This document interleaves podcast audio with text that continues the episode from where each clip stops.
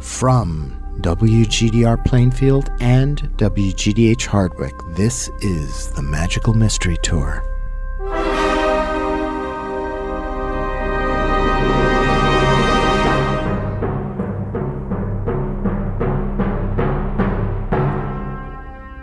I'm Tonio Epstein. Join us as we dive into the heart of things, exploring new ideas and new ways of seeing and being in this wondrous, crazy world we share together.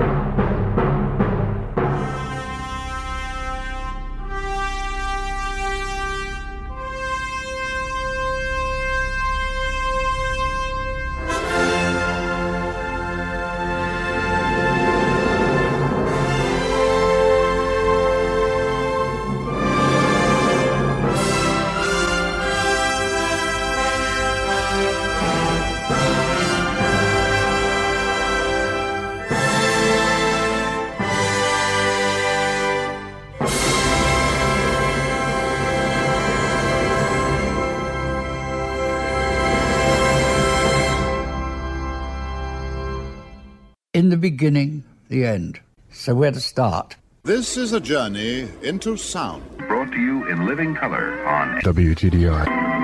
How do you like that? The fault, dear Brutus, is not in our stars, but in ourselves. Correct, correct, correct. Good luck. We care about your world. My guest is Jennifer Dumpert. She's a dream explorer and writer and the founder of the Oneironauticum. Did I say that right? You did. I'm very impressed. Which is an international organization that explores the phenomenological experience of dreams as a means of experimenting with mind. She also developed the concept and practice of liminal dreaming, surfing the edges of consciousness using hypnagogic and hypnopompic dream states. Jennifer Dumpert also lectures and leads workshops all over the world, and she's the author of a fascinating new book, Liminal Dreaming Exploring Consciousness at the Edges of Sleep. Jennifer Dumpert, welcome to the Magical Mystery Tour. Thank you. It's a pleasure to be here. You say the urge to play with consciousness is hardwired into the human psyche, and that it's through consciousness that we explore the world and all our feelings and thinking and imaginal aspects of our experience. How did all of that begin for you? That's an excellent question. I started playing a lot with hypnagogia and hypnopompia years ago. I had already been doing a lot of work with dreams, and I, I started to realize that the dream spaces between awake and asleep were really fascinating realms to experiment with. And so I started going into those places, and it's an amazing reflection on mind to be in such unusual states that are so different from the sort of subject object relationship that we mostly have with the world. And that really started to swirl in a lot with imagination. Imagination is sort of a faculty of, of perception. That's what the Sufis say. And so much of what happens in liminal dream kind of involves imagination. It's kind of like a kaleidoscopic tour through your own imagination, memory, thought. And I started to develop what I call in the book liminal mind, realizing how much I'm kind of thinking with my imagination all the time, how much I'm perceiving. Um, that's kind of a swirly kind of answer, but it's a very complicated question. Well, I love that notion of the imagination as a faculty of perception. That's pretty foreign to our culture. Very much so. I mean, we very much devalue imagination. Oh, you just imagined that, or imagination as a thing for children. As I said, the Sufis call it a faculty of perception, and they say that it's the only one with which we can perceive the divine, since you can't really directly experience divinity, their idea of divinity, then the only way that you can perceive it is through imagination.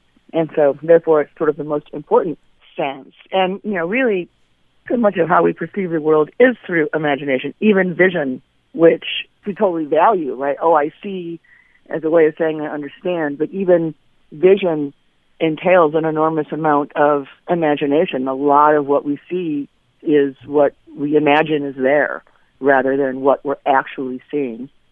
Right. And there's a saying that only the heart perceives reality rightly. The rational mind does not perceive reality at all. It, it interprets. Actually, that's where imagination comes in to help us interpret the reality that we're perceiving through our five physical senses. And only through our heart do we perceive things rightly. That's great. I love that. You know, probably what I love about the liminal dream space, and in the same way as perceiving via imagination, is the relaxing of the ego. Like you just said, you know, it's like so much of our moving through daily world is the, the very firm grasp of our forward mind, you know, the self that we think we are, or the self that we want to be, or, you know, we operate so firmly through all of that. And so much of what happens to us or what we see is based on that. You know, in liminal dream space, since it's sort of non-narrative, you don't tend to be as much a person moving through a world. Even in REM dreams, it's still like waking life. You're still a person moving through a world, which is weirder. You know, you might be being raised by squirrels or, you know, whatever it is, but you're still a person having experiences. Whereas in, in liminal dreams, it's kind of this non-narrative, free associative whirl of consciousness. And so you aren't really moving through the ego in the same way. So the experience is, is really different. Well, since you brought that up, I would love to hear you talk more about that distinction. You share some of your liminal dreams in the book, and the way you narrate them, it, it still sounds like it's being narrated through a first person perspective. And I'm wondering if there's a way that you can talk about that distinction that you just made. Okay, so there are sort of levels of hypnagogia and hypnopompia. It's a little easier to talk about hypnagogia because that's hypnagogia is when you're falling asleep, and hypnopompia is when you're waking up, and those spaces between awake and asleep. And since in hypnagogia you're leading with your conscious mind, it's your conscious mind sort of slowly moving into sleep. It's easier to find the distinctions there. So, kind of counterintuitively, once you get deeper into the dream, you do start to get kind of more narrative snippets, or even in the dreams that I narrate, there are some narrative snippets of things happening to me, but a lot of it is just like hands playing the piano. I'm, I'm paraphrasing from one of the dreams I know is in the book. Hands playing a piano really fast in a spinning in a circle and the color purple and it's kind of like I'm seeing those things happening, but that's not really what it is. It's just those things happening. Those things happening without the sense that there's a me seeing them that's separate from them, you know. It's just those things. And so it's impossible to write it out as a subject writing something and make it not sound like it's me watching it. So you, you kind of have to have the experience to understand what I mean. And yeah, there are bits like, you know, a bunch of guys standing around in a circle talking. That's part of that same dream. And that has the familiarity of like watching something like, like filmic or whatever. But a lot of it isn't. A lot of it really is just the thing that's happening as if that's all there was. Does that make sense? Again, it's very difficult to explain.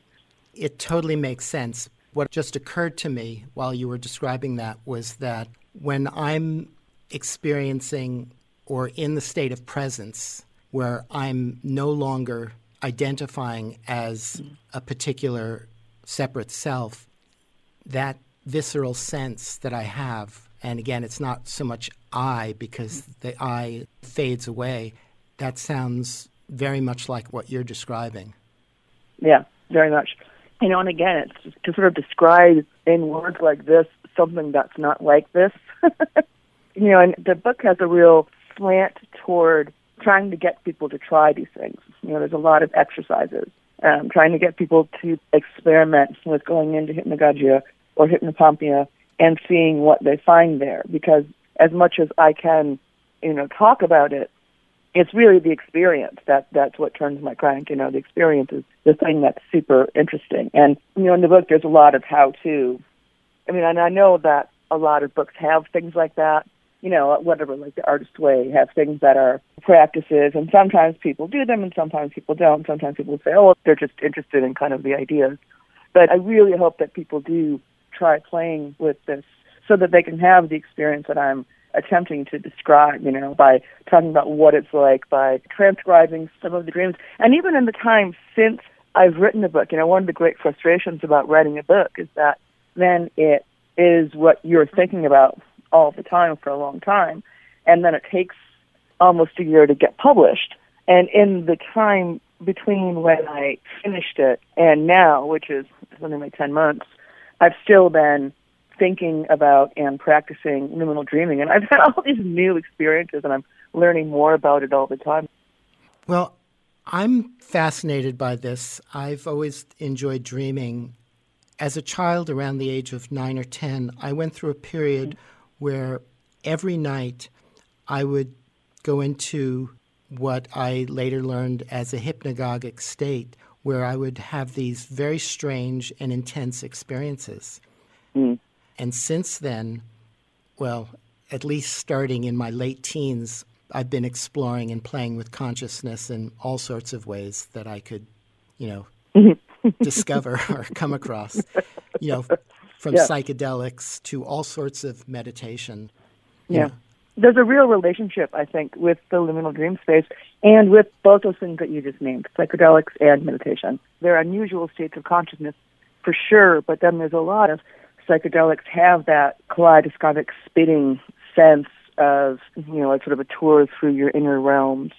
And meditation does, in its deeper places, does drop in to, you know, where you're almost surfing back and forth between hypnagogia and meditation space, like going into, you know, where, again, where the ego sort of finally shuts up, the constant mattering of our, you know, what the Buddhists call the monkey mind, which is, you know, always, you always have your internal monologue going blah, blah, blah, blah, blah, blah, blah, blah in your head. And to have the experience of it stop is pretty remarkable. And then what comes in when it stops. We were talking earlier about the, you know, the ego. So I think all of those things have a lot of commonality for sure. hmm And for the last, I would say at least for the last dozen years, I also spend a fair amount of time in the morning in bed before I get up, indulging in that sort of hypnopompic space. It's my favorite thing in the whole world. Yeah. For me, it, it's very self indulgent, but it's also very practical because I, I'm incubating all kinds of things that I'm just wanting to experience. That's funny. Those are exactly the two adjectives I always use for it self-indulgent and practical. I mean, I figure out a lot in the hypnopompic spaces. I'm laying in bed in the morning and I'm thinking about, well, what am I going to do about this? What am I going to do about this? And drifting, you know, so as I said earlier in hypnagogia, you're leading with your conscious mind. In hypnopompia, usually you're coming out of REM. So you're leading with your dream mind. And so in hypnopompia, you might start to crest to consciousness and feel like you're forming ideas and then realize that what you thought was an idea is in fact a dream.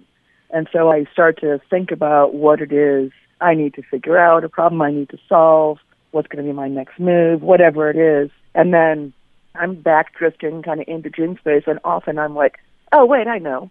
I know what it is.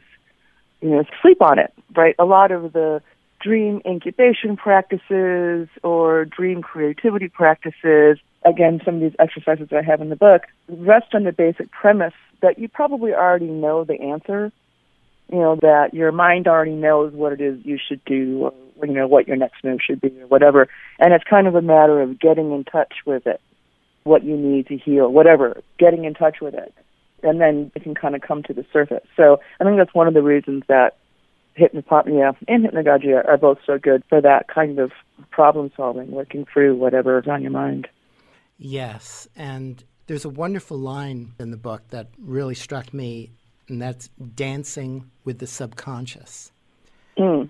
And you describe dreams as a weird form of consciousness, profoundly internal and personal, yet also in deep interplay with the external world and other people. I would love for you to talk more about that and also why we dream, you know, the biological function of dreaming. So I mean, they are really personal. And again, it really shows up in liminal dream space because you're really getting this view of whatever it is you remember, whatever it is you imagine, whatever is in, you know, prominently in your internal space. And my, you know, why is there a Mayan jungle warrior there in my dream space? And then it's very much an interplay with the world because it's whatever is in the outside world that you kind of take and store in your internal world and then that's you know what you dream. And then of course it's also one of the most common human experiences. Every human who has ever existed has dreamed, and what a crazy psychedelic thing to all have in common. You know, sure we all drink and sleep and cry and laugh. All right, sure, but we all dream, and that's some weird stuff happening that, that we all have in common you know, and there is sort of the dreaming of your culture, whatever it's, you know, I mean, we dream about rock stars or dreaming about, you know, Donald Trump or, you know, whatever, right? And when I talk about liminal dreaming, so much of it is liminal. Not only is it the space between awake and asleep, but sort of the space between inside and outside, right? You know, what from the outside world comes into the inside world and you can sort of see what those things are here on the edge as you're looking at this kaleidoscopic swirl of your dream space. Why we dream, there's a lot of different explanations, a lot of different people theorize about why we dream.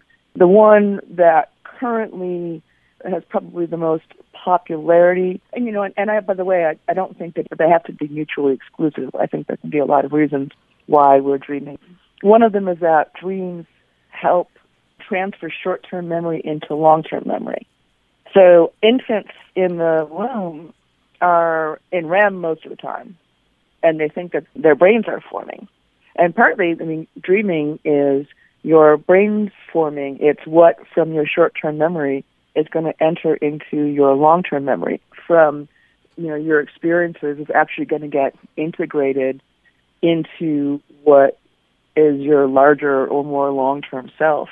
One of the things I talk about when I'm teaching workshops, you know, again, depending on the crowd, but I often talk about how conscious dreaming, learning to be aware of your dreams or interacting with your dreams, and I don't mean lucid dreaming, I mean conscious dreaming. I just mean thinking about it and going into it and, and interacting with it is actually the act of playing a role in the formation of your own neural pathways, you know, actively participating in what's forming in your own brain. I mean, people so often ignore what is not only an amazing state of consciousness, wonderful if you want to experiment with your own mind, not only useful, you know, harnessable in terms of like healing and creativity and problem solving and all sorts of other things, but also, you know, fundamental in how your actual brain is forming. And I love the notion of dreams and dreaming serving as a function of integrating our experiences, the new experiences we're having, into the body of our old experiences.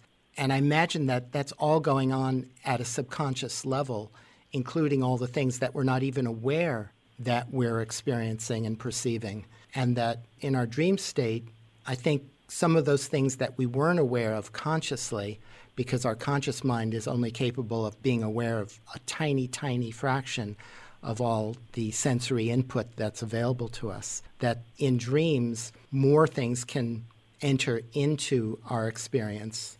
And then the dream world reinforces all of that. It's like we're having this constant conversation with the world outside and around us, engaging with our own inner dialogue about it that's informed by that. And then there's this constant cycle of reinforming each other. And it's just this kind of beautiful mess and conversation. That's, that's beautifully, beautifully said.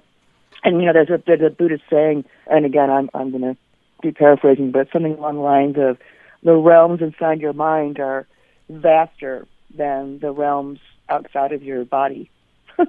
Mm-hmm. So back to the, the Buddhists, what you were talking about earlier about the concept of liminal.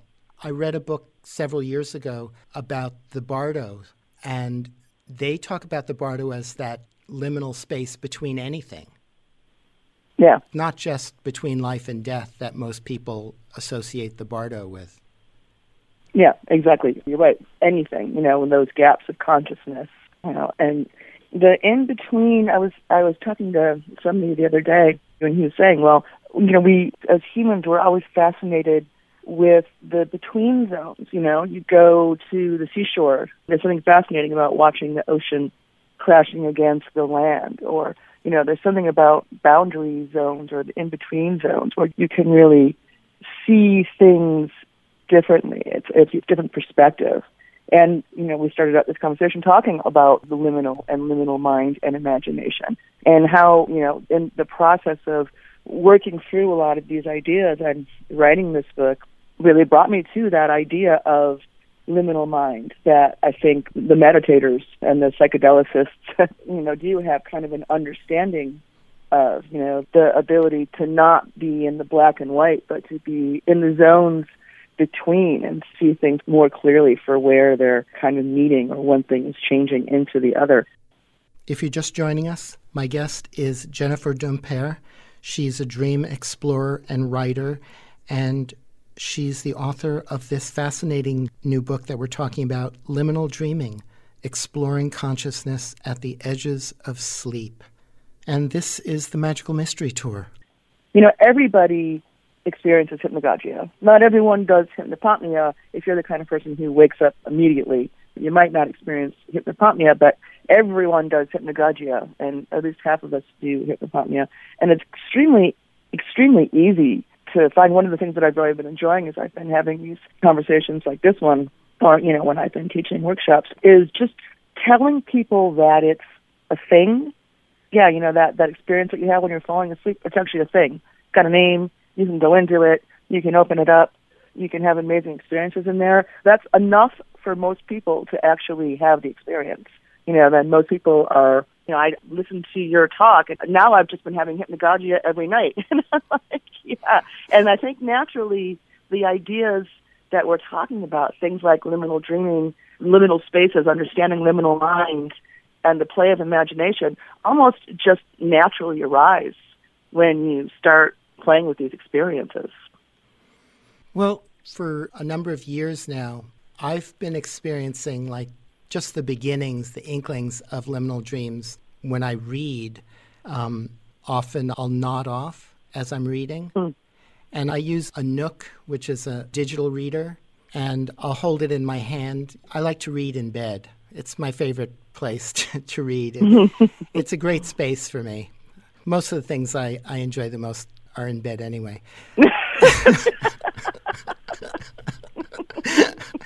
Being a, a self indulgent type. Um, yeah, here, here. So as I'm reading, often I will nod off and I'll wake up a moment later when the nook falls out of my hand and I'll realize that the last line that I thought I had read actually was not in the book. That's great. And that happens daily. And that's exactly the kind of thing that I repeat myself probably much too often in the book saying is my desire that people invent their own practices, come up with their own ways of using liminal dreaming like that. I think that's great. Since I wrote the book, I've been working with this practice. So with hypnagogia, for example, I'm starting to really lengthen it out and, and be able to recognize different stages. So, okay, I'm, I'm like 20% dreaming you know, and 80% awake, right? You know, when, that level of hypnagogia. And I've, I've realized that I can, you know, because I touch type, I've realized that I can sit back on my couch or in a big chair and dip into the lightest realm of hypnagogia and I can actually type through it.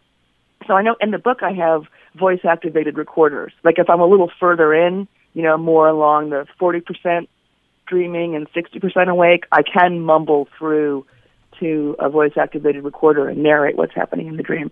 But if I'm a little bit more awake but still in hypnagogia, I can actually touch type and type what's happening in my dream. You know, so sort of communication from the other side.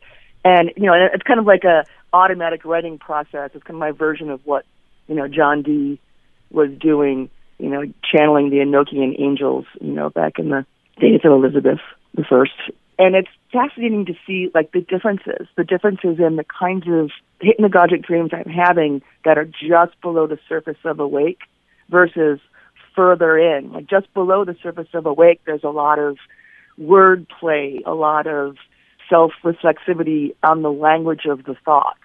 You know, where I'm, I'm like playing with the sounds of words or that kind of thing. You know, and deeper in, it tends to be more.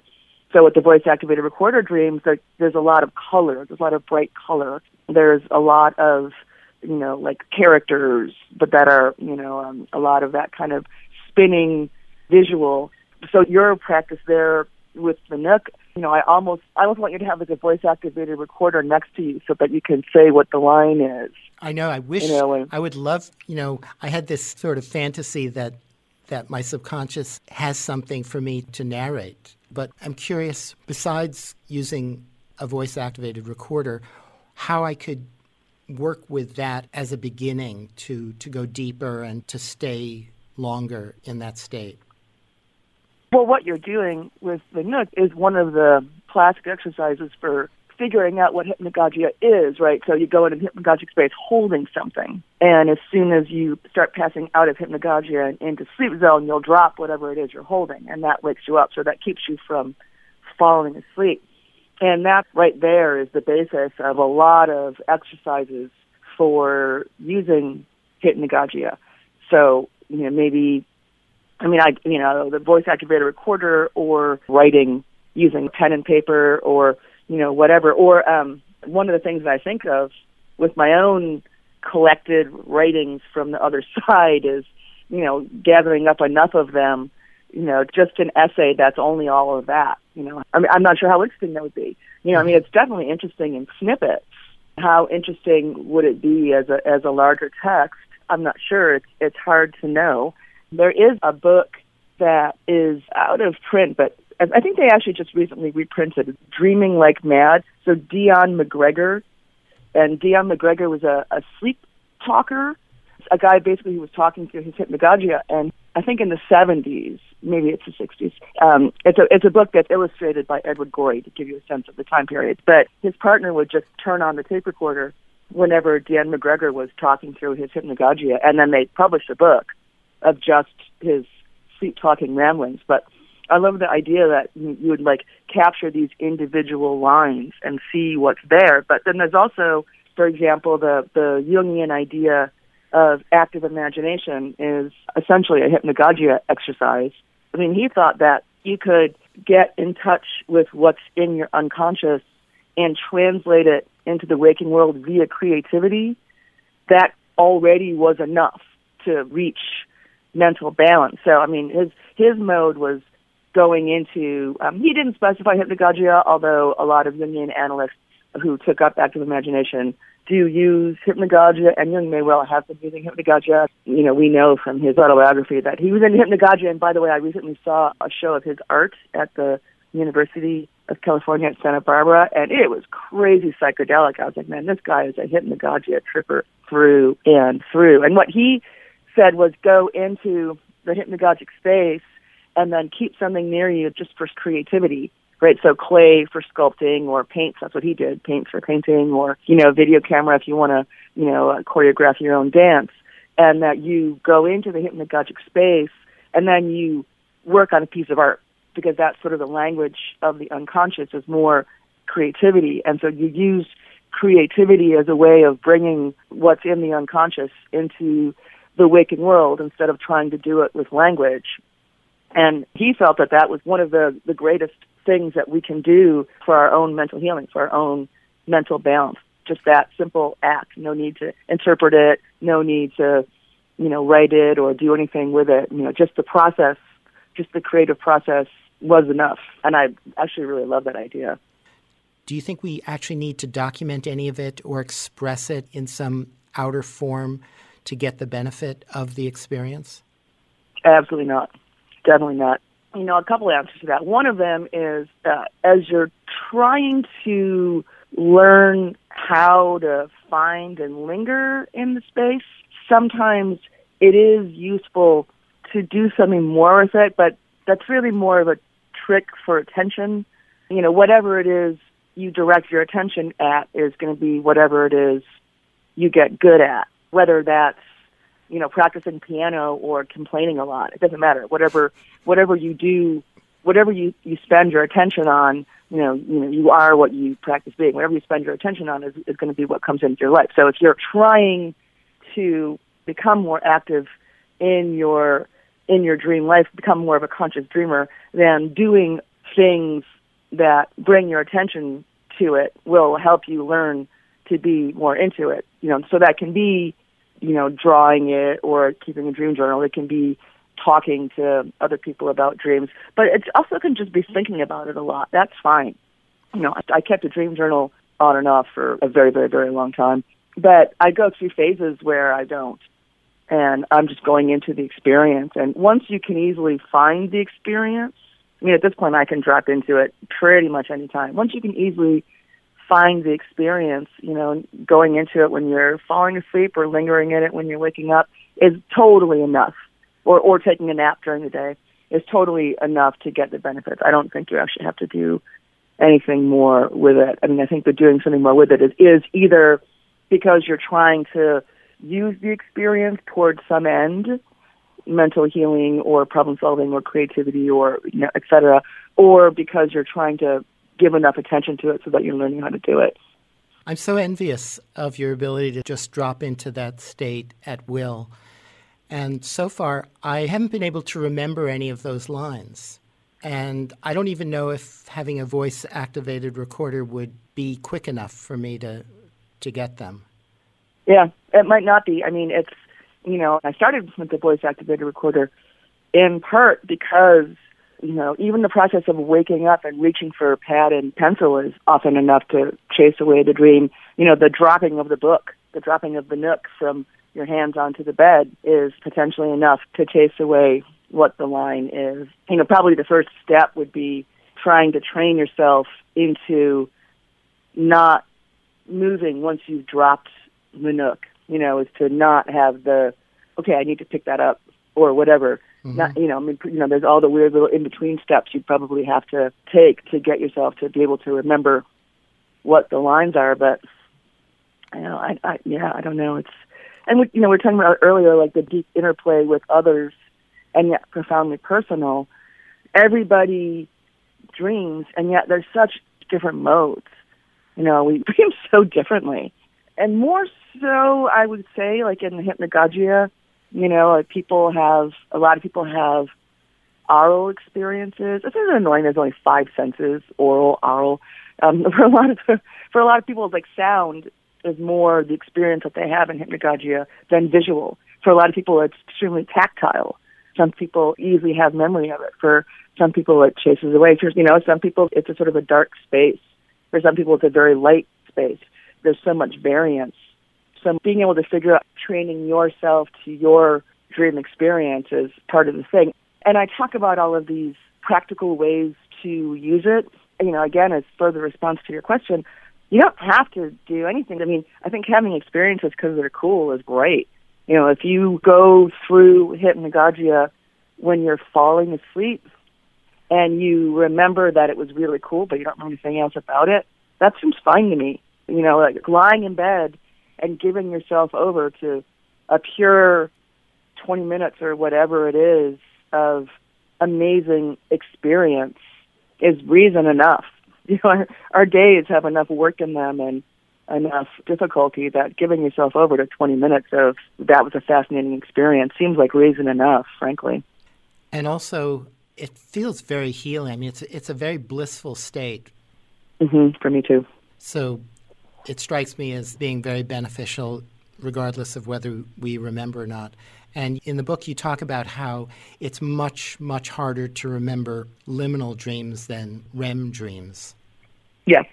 I think they're so difficult to remember, partly because the experience is so foreign. So it's like if someone's name is, you know, Bob or Joe, I, I can remember that. But, you know, somebody who has a name that with which I'm completely unfamiliar, usually because I don't have the cultural background to have familiarity with the sounds and the names. Uh, those are much harder names to remember, you know, because I don't have a familiar framework to hang it on. So partly, I think liminal dreams are harder to remember because they're the experience is so foreign. Also because they're so fast moving. There's so much going on. You know, it's like trying to describe the ocean by describing a drop of water. You know, I mean, even when I can pick out a particular some set of images or associations or whatever it is from the liminal dreams, it's the tiniest fraction of it that I'm capturing because there's so much going on. And and again, one of the one of the practices, and I I do talk about an experience of this in the book, kind of my first major experience of it.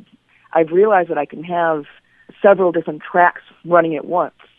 You know, at this point I'm upwards of six, but I can have different you know dreams that are happening simultaneously. My my mind is running on these different tracks, and of course I can only explain them one at a time. And one of the one of the things that I've been playing with in my hypnagogic space is how many different things can I hold in my mind at once? How many different images? How many different sort of uh, different ideas can I hold all at once and be able to have each one have some detail? And sometimes the detail is is incredibly minute, in fact, but also have a pulled out version of them all, and that's pretty extraordinary. And again, there's just so much going on in the liminal dream and in what is comparably a really small space of time that it's hard to bring back. That's another extremely fascinating thing about this liminal dreaming that you're talking about. That it's it sounds like well, you've cultivated the ability to stay awake and aware in that state, at least to a large degree. That it seems like the liminal dream state gives our conscious mind the ability to actually integrate the subconscious mind into its awareness so that it's dramatically expanding our conscious ability. Yeah, nicely said. And I very much feel that. You know, personally, I'm mostly playing with liminal dream space, playing with my mind as a form of, you know, just consciousness exploration. I'm, you know, spelunking the inside worlds you know, without necessarily a mind toward an end goal, I find that it has really changed a lot of how I'm seeing the waking world and in very interesting ways. You know, I'm really starting to kind of have some meta perception on how much imagination is a faculty of perception, how much it is determining what I'm seeing or how I'm moving through my day, how much is in the liminal, you know, how much I'm you know, there's a sort of the new age we create our own world idea. And you know there's a spectrum in which that's true. I mean you know obviously if a safe falls on your head it's going to kill you. Or if you're in a war torn country that's not of your doing. But then there is an enormous amount where we're in a feedback loop with the world. And a lot of what's happening to us is our own doing is our own perception and it, it is our own feedback and you know playing with these dreams at the edge of consciousness i'm starting to have much more awareness of that as it's happening, and it kind of takes off some of the pressure, although it puts on some of the pressure in, in different ways. But it makes me feel like much more of an active participant in my own life, if that makes sense. Oh, it totally makes sense. And I have a quote here from the book. You say that we always co create what we see and co create what we experience. And when I ask you to approach the world with a liminal mind, I want you to consider the extent to which you co create reality itself. And I know that controversy of that overly simplistic New Age perspective that we co create reality or we create our reality. And I would really love to go deeper into that and talk about that concept that you call liminal mind and how that works in that context and what liminal mind is. Yeah, and it's a, it's a slippery idea, but for me, a really important one. The quote that you pulled there is, in a lot of ways, the crux of one of the things I'm really trying to find out. So, when I'm talking about liminal mind, I am trying to talk about that awareness of the sort of the slip space.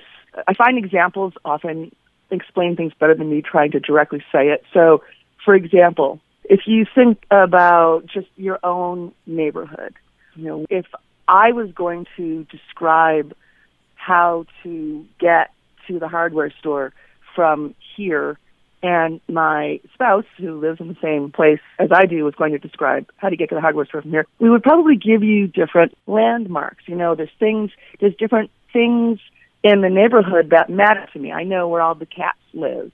You know, I know where there's nice flowers.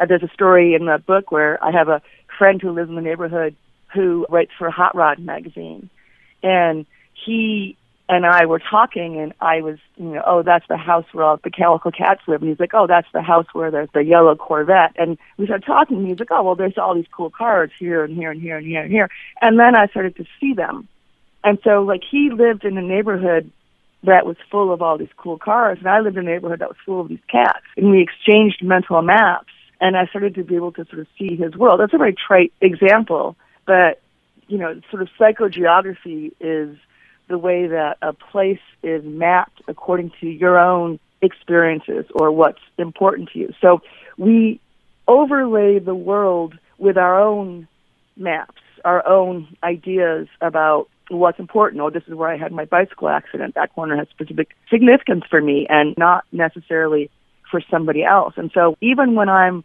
walking around in the neighborhood, I'm walking through my own psychogeographical map. I mean, there's an overlay of me, of my own meaning, on top of, you know, the brick and mortar and sidewalk and tree that's there independently of me, right? And so my association with a place, so even the basics of the neighborhood where I'm walking around to, you know, do my shopping and take in my dry cleaning is a different place for me than it is for you.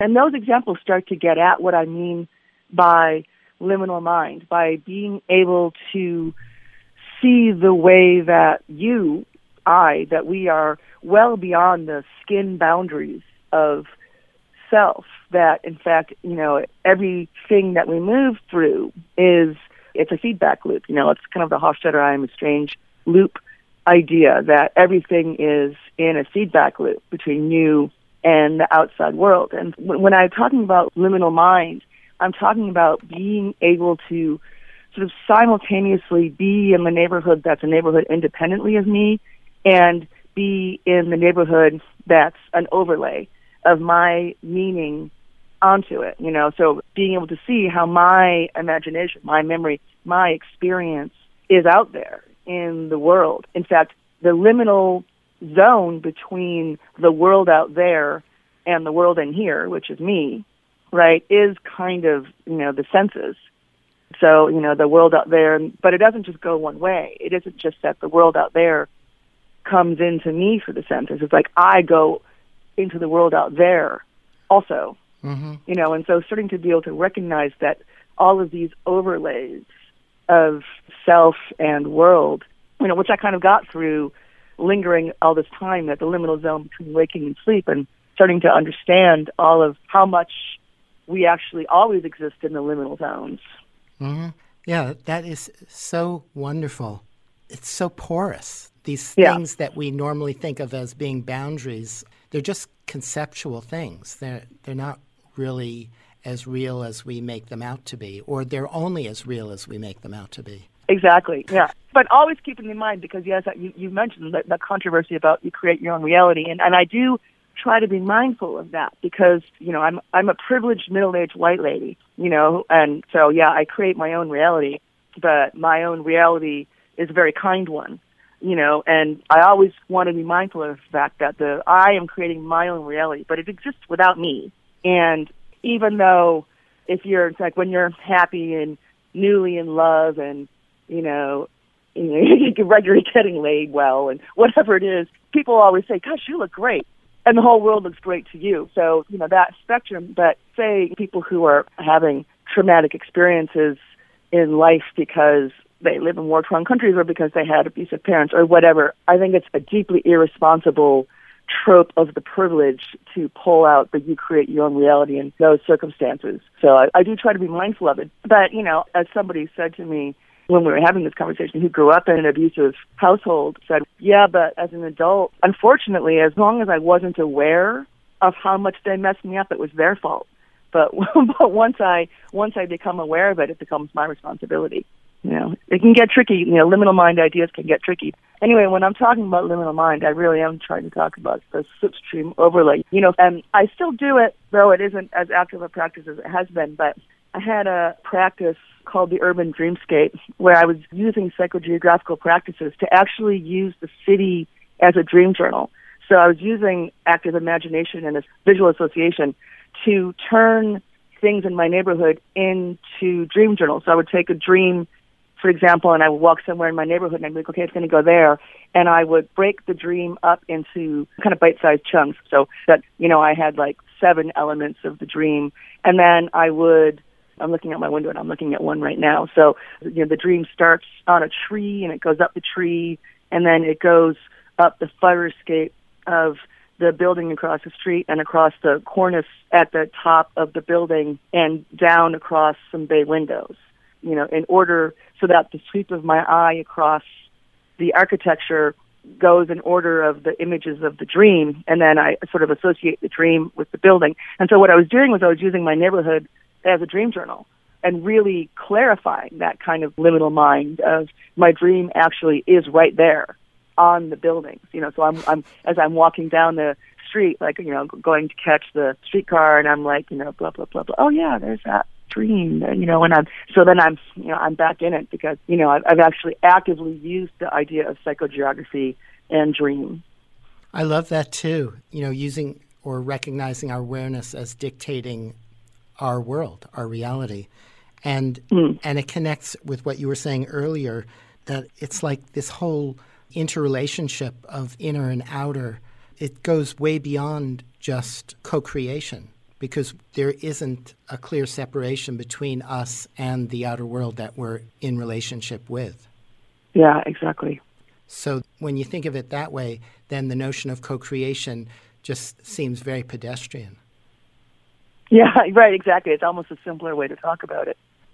And you were talking about like the characteristics of what liminal dream space is like for people. And, you know, it's also true that for some people, liminal dream spaces, you know, there's darkness, there's some frightening stuff in there. And it can be used that way as well. So, yoga nidra is a yogic practice that I would say is bringing sort of a guided meditation that brings people into the liminal dream space. You know, I, I try to be careful with that one too because some yoga nidra teachers agree with me.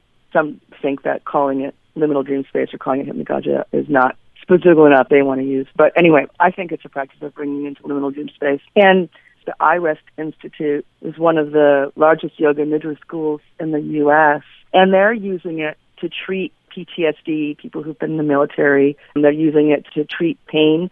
Uma Dinsmore-Tully, who has the Yoga Nidra Network in the UK, doing a lot of work with women in childbirth, Yoga Nidra for pain and childbirth, for trauma, for like being able to go into these dream spaces, even if your experiences are dark and frightening. It's kind of a more safe space to be facing those things and interacting with them. So even for whom the liminal dream space is not the fairly blissful place that it is for me, and it seems like for you as well, it still is an amazing place with a lot of applicability. I would love for you to talk more about that. That sounds like it relates to the Buddhist notion of befriending your demons. And I, right. I do actually have an experience that I, I've had in a liminal state of claustrophobia, of feeling either being buried alive or being completely unable to move. Talk about how we can use those kind of dark and unpleasant and even terrifying experiences so sleep paralysis, as you mentioned, and that's an experience that most people have ha- at least had, and some people have quite regularly, or various forms of it, like with your claustrophobia, often tend to be liminal dream experiences. Sometimes REM dream experiences, like being paralyzed. That's a pretty common one. What the scientists will tell you is that the chemicals like acetylcholine and other chemicals that flood our body to paralyze us during REM so that we don't act out our dreams. Your mind is moving faster than your body. And so, you know, the REM breaks through. For some reason, your body is like, okay, well, it's REM. And so it floods your body, but it isn't. Or it might be REM, but it also happens in liminal dream space. And when you're in liminal dream space, your waking mind is still online even though you are also dreaming. So you're experiencing both at the same time. And so you, your waking mind has enough understanding of the fact that you're paralyzed, and that's quite terrifying. And a lot of people, for them, the experience is comes along with some sort of demonic presence. You know, in our culture, we have the succubus and the incubus, and a lot of Asian cultures have various forms of ghosts. Or Hawaii, you've got the night marchers, or you've got the old hag, or the cat that sits on your chest. In Italy, there's this weird little hobgoblin demon dude. Almost all cultures have some version of this evil presence. I've experienced it as some sort of dark force of evil person breaking into my apartment. And it's extremely terrifying. And one of the ways to work with it is the fact that it is a dream and it's to actually actively bring on the experience. There's an exercise in the book for actively bringing on sleep paralysis, for example, and like 8% of the population has sleep paralysis pretty regularly. I'm not one of those people, but my friend and colleague Ryan Hurd, who runs the Dream Studies portal, is, and he wrote a book called Sleep Paralysis, and so I, I got my exercise from him, that is actually actively bringing on the experience so that you're the one controlling it. And always when you're the one in control, it gives you a, a more power, more of a sense of power over the experience. So, kind of counterintuitively, what you're actually doing with these kinds of frightening experiences is you're trying to bring them on yourself. You're trying to activate them so that you're ready. You know, you're like, okay, I'm going to go into that scary space. It's just a dream. I'm the one who's making it happen. And so I'm going to go in there. And then when you're there, one of the things that you do as per Ryan is you're really trying to pay attention. Like you get curious. Get curious about the demon. What color is the demon? You know, could you visually describe the dude who broke in your room? Like what's he wearing? try to talk to them. Like if you actually say something, what do they say in return? One of the things that Ryan says is that curiosity is the thing that overcomes the fear. And so one way of dealing with these frightening spaces is trying to get really curious about them. You know, try and bring it on yourself and, you know, kind of go into the space. So that's one way. The yoga nidra practices are another because with Yoga Nidra, you've got somebody who is helping guide you in an experience. So you can find a Yoga Nidra teacher who's going to give you a lot of images to meditate on. So you're sort of creating, like recreating your internal space, almost like building a new room, right? Recreating your internal space around the images that they give you so that when you go into these little dream spaces, you know, you're naturally you know, walking through a field of roses or whatever it is. You know, so again, with that sort of association, that's that's another way to sort of deal with it. And and actually, interesting ways to go into working with frightening dream spaces. The two senses that never get paralyzed are your sense of hearing and your sense of smell, because there's no reason in a REM dream that those would be dangerous for you. I mean, how you interpret them is one thing. So you can also keep a scent by you people have done studies. Rose is great for counteracting frightening dreams. Lavender sort of helps you sleep, or you know, meditate to some particular soundtrack, or even you know, record your kids playing or your cat purring, or you know, whatever is comforting to you, and you know, have that playing while you're going into the dream space because you can still hear. You know, so these are all ways of going into it. You know, and again, going back to the idea that the curiosity is the thing like you mentioned befriending the demon. And you know some of the success stories that i know that people have had working with sleep paralysis has been approaching the demon. Hey what do you want? You know and i, I had one guy working with me who finally went up to the demon and said what do you want? And the demon said i've been trying to get your attention for years. I have this wise man over here who wants to you know tell you some things. And then it turned into a whole different kind of dream for him I love that example in the book, and it just hit me that we have this knee jerk tendency in our culture to look at the other as being dangerous. Mm. And if we could just talk to it, ask it something, get into a conversation with it, and experience it in a way that we can relate to it, then it's no longer the other. Yeah, that's great. And that, you know, we were talking a little bit about what is liminal mind. And one of the examples in the book is entre chien et loup, which between a, a dog and a wolf. That's a French saying. And the idea being that at the crepuscular hour, at twilight, which is the liminal time of day, you can't tell whether it's like a dog or a wolf, whether it's the familiar and safe or the unfamiliar and potentially dangerous. And part of what liminal mind is, is learning to look at everything kind of both ways. You know, instead of trying to say, oh, yeah, okay, safe, familiar, foreign, dangerous, is to let yourself go into that twilight mode where you're not entirely certain. And of course, the twilight mode is also when we use the faculty of imagination most often because that's when we actually think we see more than we're seeing and we're filling in with the imagination what we're seeing. So that's the time of day when you're seeing a lot with your imagination. So you know, all of these are starting to loop back into what the idea is of liminal mind. In Yoga Nidra, there's this step in the process of working with opposite polarities.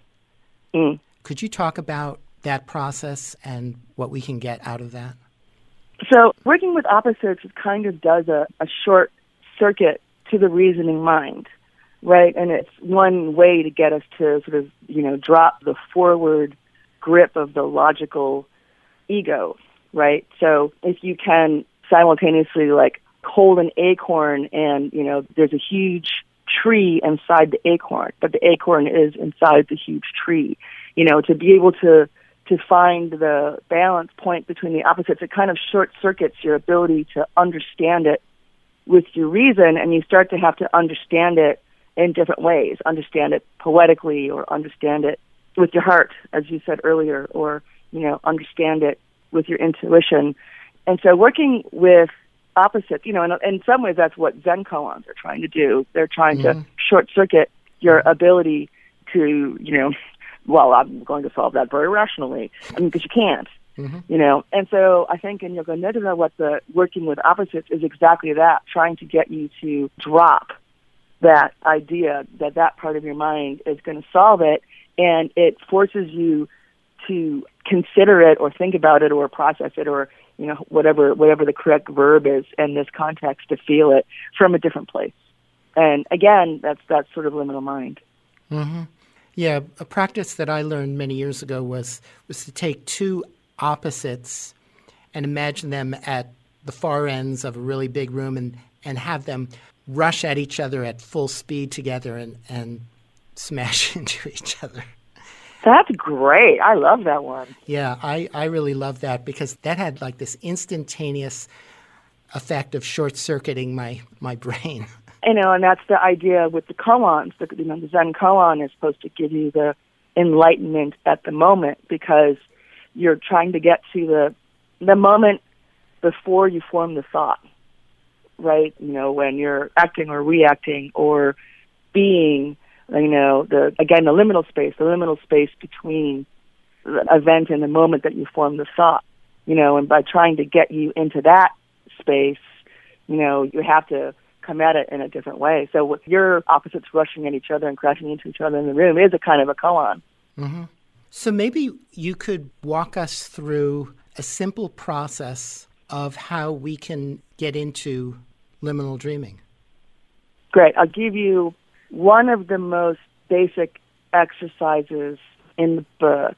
So what you want to do is, and again, it's easier to find hypnagogia if you're not practiced with finding either. If you're someone who naturally wakes up in the morning and very easily goes into that hypnopompic drift between waking and sleep, then just stay there and linger there.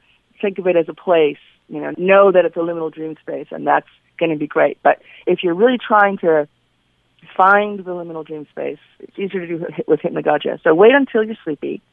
And most of us have an energy dip in the late afternoon. That's a good time. Lie down on your bed or sit back. If you fall asleep really easily, sit back on a couch or in, in an easy chair. You can also do it just when you're falling asleep at night and you're unlikely to remember anything that happened in the experience, but you might remember having the experience. So wait until you're sleepy and lie down or sit back comfortably and exhale really deeply. And as you exhale, really relax everything. Relax your body, relax your mind. Like loosen your mind a little bit. Let the exhale take all of the tension and all of the waking energy in your body. And wait for whatever it is that happens. So you might be, you know, you've got your eyes closed. Um, it might be points of light. It might be just a, a softening of your thought process. It might be imagination. It might be that your imagination is, is it's getting a little easier to float into the imagination. I kickstart my hypnagogia liminal dream spaces with imagination pretty often. You know, go into your imagination space and kind of let the imagination start to flow. And as you exhale all of the waking energy from your mind and body, let it animate this beginning of the liminal dream, the points of light or the whatever you're imagining. It also might be sound, right? You know, maybe you're hearing some sort of rushing sound, whatever it is. Let your waking energy animate that, and it will take on a little bit more life of its own, and you're kind of perceiving it. So it's kind of feedbacking through you. So take in with your senses, including the sense of imagination, what the liminal dream is.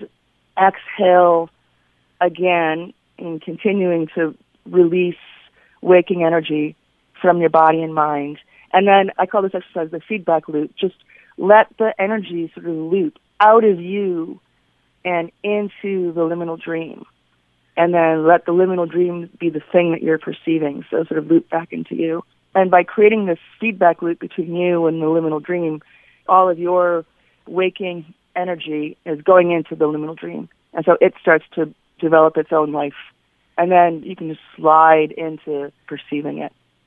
That exercise is called the feedback loop. It's in the book. It's also on my website, liminaldreaming.com, as are many beginning and more advanced exercises for finding liminal dream space and also for using liminal dream spaces. And a lot of really what you're doing is just letting yourself slip into sleep and loosening body and mind so that you can linger in liminal dream. But that's a great exercise for finding space. And in the book, you have, I think you have a whole chapter on practice. Could you talk about the value of developing and keeping a practice? And you also talk about using, for yourself, using liminal dreaming as a spiritual practice for yourself and also as a way of exploring consciousness and as a form of meditation. Mm-hmm. So I'm a huge believer in practices, and it almost doesn't matter what it is. I have a friend who's a car mechanic who, you know, for whom I would call it a practice. That's his work, but that's what he does when he's at home too, and you know, fixes cars and really gets in touch with motors and engines, and you know, that's kind of his space. I mean, a practice is really anything that you devote yourself to doing with intention, right? I'm going to go in and do this. I'm going to make it a regular practice. Like I said earlier, you are what you practice being, and whatever it is you put your attention on is going to develop in your life, right? So, and you have to practice to be good at everything. I mean, even being, you know, kind to your children or your partner or your parents or your cat or whoever it is, right? I mean, you have to develop a practice of mindfully doing that. So, setting the intention that something is going to become your practice is a way of focusing attention, is a way of wooing whatever it is. And so, the point of a practice, one of the points of a practice, is that you choose whatever is meaningful for you. So, for me, it's consciousness consciousness is the most mm, I, I, I, I search for the right word. I mean, spiritual is, is a loaded word mm-hmm. in a lot of ways, but probably the easiest on hand. But, you know, consciousness is definitely the most meaningful, the most important. You know, the thing that takes up most of my thought is thinking about consciousness. And so my practices tend to be around consciousness, around understanding mind or playing with mind or exploring with mind. But you choose what it is that's important to you, and then you devote yourself. I mean, I like coming up with my own practices. So things like using the using the neighborhood as my dream journal, or all of my various liminal dream practices, exploring liminal dreams. Those tend to be the practices that I undertake.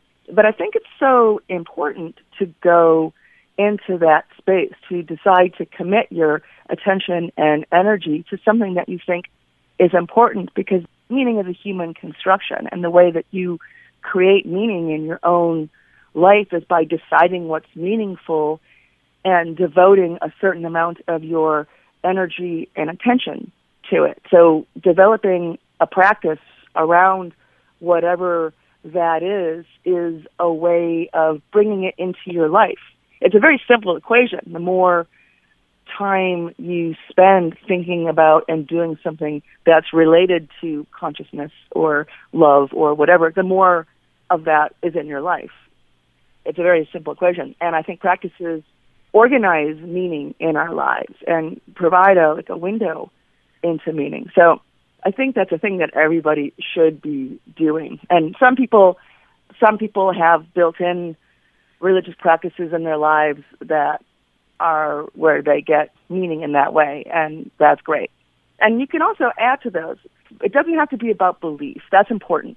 You don't have to believe anything to develop your own practice. It's about what's meaningful for you. Your practice can be devoting yourself to the feeding and caring of your plants because you're interested in life or life force, the force that through the fuse drives the flower. Is that the phrase? You might be interested in life force. It might be love. You know, as a practice, I have a friend who I, I turn him on to the idea of practices, and he made it a practice of any time one of his kids came into the room, he put down whatever he was doing and focused his attention on the kid, and that became his practice. You know, a thing that he devoted, no matter what it was he was doing, whatever mm-hmm. it was. If one of his kids walked in the room, he put it down and devoted his attention to one of his kids. That's a practice.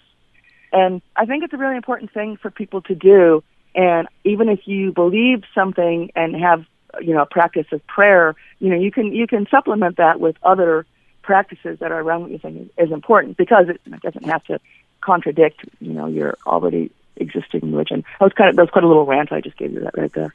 that was great. I love that. I love the idea of putting attention on what we find to be most meaningful and making it a priority in our lives. Mm-hmm. Right, and by by creating a practice or undertaking an existing practice, you devote yourself to the idea of always bringing that thing into your day to day. And anything that you undertake as a practice is going to run into some of the difficulties that practices are meant to underscore. Doing something regularly. Oh God, I gotta, do this regularly. Or when you go through periods of time when it doesn't seem to be giving you the juice that you want it to. Like you're, you put down your whatever you're doing every time your kid walks in your room, the kid doesn't even notice, or the kid's just being a brat, or whatever it is, right? So devoting yourself to any kind of practice over long term is going to bring up the difficulties that practices are kind of meant to bring up. One of the things that I get from people who criticize this idea of creating your own practice as the spiritual supermarket is the idea that it's too easy, that you're only doing things that you like doing. And that, you know, uh, and that practices are also meant to underscore difficulty. And I think no matter what the practice is, eventually you're going to run into whatever the difficulty is. Mm-hmm. Throughout my life, I've had great difficulty maintaining practices. There have been times when I've maintained practices for many years, but somehow or other they they always manage to fall away. I always manage to either jump into something else or just indulge in, in nothing, nothingness, which which is another one of my favorite things. Is, Me is, too. so it sounds from the way you're responding, it sounds like you probably don't have that much of a problem with that. That we don't have to be really tough on ourselves to maintain like strictness with any quote unquote practice. Yeah, no. I don't think we I don't think we need to. I mean, some people feel that they want that kind of discipline in their lives or feel like they need it. And if people have the sense that they need that, I think that's fine. But I think the difficulty will naturally arise on its own. I don't think that you necessarily have to seek it out. Anything that you've devoted yourself to doing is going to uncover the difficulty of attention, right? Sometimes it's hard to keep your attention trained on even the things that you love the most. you know, and, and it's just like talking about with the hypnagogic experience, you know, even if you're just doing it before you go to bed and you never remember anything, but you remember that it was interesting, that seems that seems fine to me. And you also say that we go through all these stages anyway, whether we're aware of them or not. That's right. We do. Everybody is a natural liminal dreamer. You know, I get a lot of questions about lucid dreaming because a lot of times people assume I'm talking about lucid dreaming, which I'm not. I did have a practice of lucid dreaming at one point in my life, but unless you're a natural lucid dreamer, as some people are, it's actually quite a lot of work. You really have to, you really have to stay on top of it and be devoting a lot to it. But everybody is a natural liminal dreamer, and it's one of those things like riding a bike. Once you have found the space, once you realize where it is, when your arm jerks or your leg jerks, hypnic jerk, you're in hypnagogia or you're heading into hypnagogia, right? So we all know that experience. So everyone, everyone has the experience naturally. It's just a matter of learning to stop when you're in it and be like, oh, this is it, you know, and, and having the consciousness of the experience as it's happening. But we all have it. Mm-hmm. And you also say that liminal dreaming is a great way to approach lucid dreaming. Yeah, it is. Liminal dreaming is um, can be used as a bridge into lucid dreaming. I have two different exercises in the book. I'm going to have a chapter about lucid dreaming, and the you know the most traditional lucid dreamers are the Tibetan Buddhists who use lucid dreaming as a meditation practice and also as um, practice for the bardo, for as you were saying, like the in between zones. And the Tibetan Buddhists, the way that you learn lucid dreaming in that tradition is by first learning liminal dreaming. You learn how to be conscious of your hypnagogic state. And then that is the bridge into maintaining consciousness in REM, which can lead to the lucid dream. And so people who come to my workshops and classes some of them, you know, they, they have various reasons, and some of them are definitely people who are trying or working on their, you know, lucid dream skills and and you know trying to learn how to bridge it with hypnagogia. And you know, some people have taken it extremely. It seems to me, but the practice of always being conscious, even in deep sleep. You know, so some Tibetan Buddhist masters are said to have maintained constant consciousness through all states and learning to maintain your consciousness through hypnagogia is one of the ways that you do that. And, you know, when I was talking about pulling out the experience and starting to find stages of, you know, this percentage awake, this percentage asleep, sometimes I can catch the moment that my body falls asleep all the way. Like my body is all the way asleep. Like in, in the hypnagogia, it's sort of, you know, halfway and halfway. But there's a place where my body goes all the way to sleep and my mind is still aware. And that's a liminal dream space. And actually having one of those experiences is what made me start focusing my work in liminal dreaming. And so you can actually ride consciousness all the way through from waking state through hypnagogia into a sleeping state and not and not lose that grain of waking consciousness. Mm-hmm. And I love the way you talk about how you prefer liminal dreaming to lucid dreaming. I do. It's weirder. But also, there's the control and, and personal agenda aspect of it, too. Yeah, exactly. I mean, I think people's drive to control their dreams, I find a little suspect. You know, again, it's the rational waking mind. We all want to be in control. Everyone always wants to be in control. Everyone wants to be James Bond, you know, always like cool and in control of the situation, right? And I think this drive toward always wanting to be in control is partly what makes us want to lucid dream. We love the idea of controlling the dream, whereas in the liminal dream space, you are not you're not controlling that thing it's moving too fast it's too it's a wild ride it's crazy free associative and it's very difficult to control and so I love the idea of putting, again, putting down, and I've said this several times during these conversations, putting down the rational mind, you know, not leading with, you know, the firm grip of the ego. And meditation is often about letting go the firm grip of the ego. In liminal dreaming, it's, you know, you, you have to put it down, you know, so the experience is really unusual. That's one thing I love about it, you know, and in lucid dreams, even though they're I mean, I love them when they naturally happen. They do naturally happen to me. You know, I, I, you know, I have a few every year anyway. They just arise, and I do enjoy them immensely. But it's also more like waking, just weirder. Whereas liminal dreaming is an experience that's very unlike an experience. And you know, in mindfulness meditation, one of the core tenets is always having your awareness be of the unfolding now, of the unfolding moment, instead of thinking about what's happening next or thinking about what's in the past. It's just like trying to keep your attention focused in the unfolding moment of now. And in a liminal dream, that's all there is. All there is is the unfolding moment of now. It's just a constant, you know, kaleidoscopic whirl of the unfolding moment of now. So in that sense, it is like very much like one of those meditations where you have the experience of, of letting go of your internal monologue and of letting go of, of the really iron grip of the ego that holds us all so tightly. Mm-hmm. This has been a really wonderful conversation. I've enjoyed this so much. Me too, immensely. My guest has been Jennifer Dumpert. She's a dream explorer and writer and the founder of the Oneironauticum, an international organization that explores the phenomenological experience of dreams as a means of experimenting with mind. And you also do lectures and lead workshops all over the world. And the author of this wonderful new book, Liminal Dreaming Exploring Consciousness at the Edges of Sleep. And why don't you give your website again? Sure. So liminaldreaming.com. I have a bunch of different ones. You can, but you can find them all of them from anywhere. And since we're talking liminal dreaming, liminaldreaming.com is probably the easiest one to find. And I also tweet a dream a day as at Oneirofer, O N E I R O F E R. Well, again, thank you so much. This has been wonderful. Yes, it has been. Thank you for having me. And sweet dreams.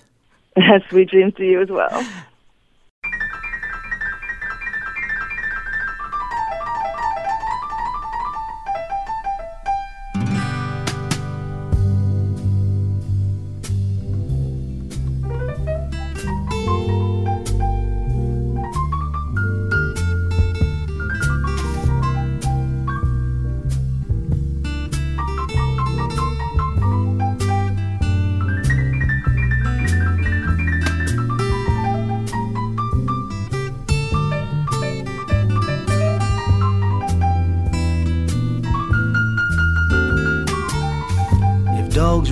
Free, why not we? Across the swooping plain. My ears hear a symphony of two mules, trains, and rain. The best is always yet to come. That's what they explain to me.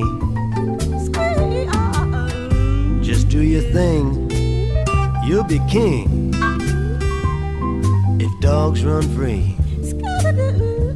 And that's it for this magical mystery tour. Thank you so much for listening.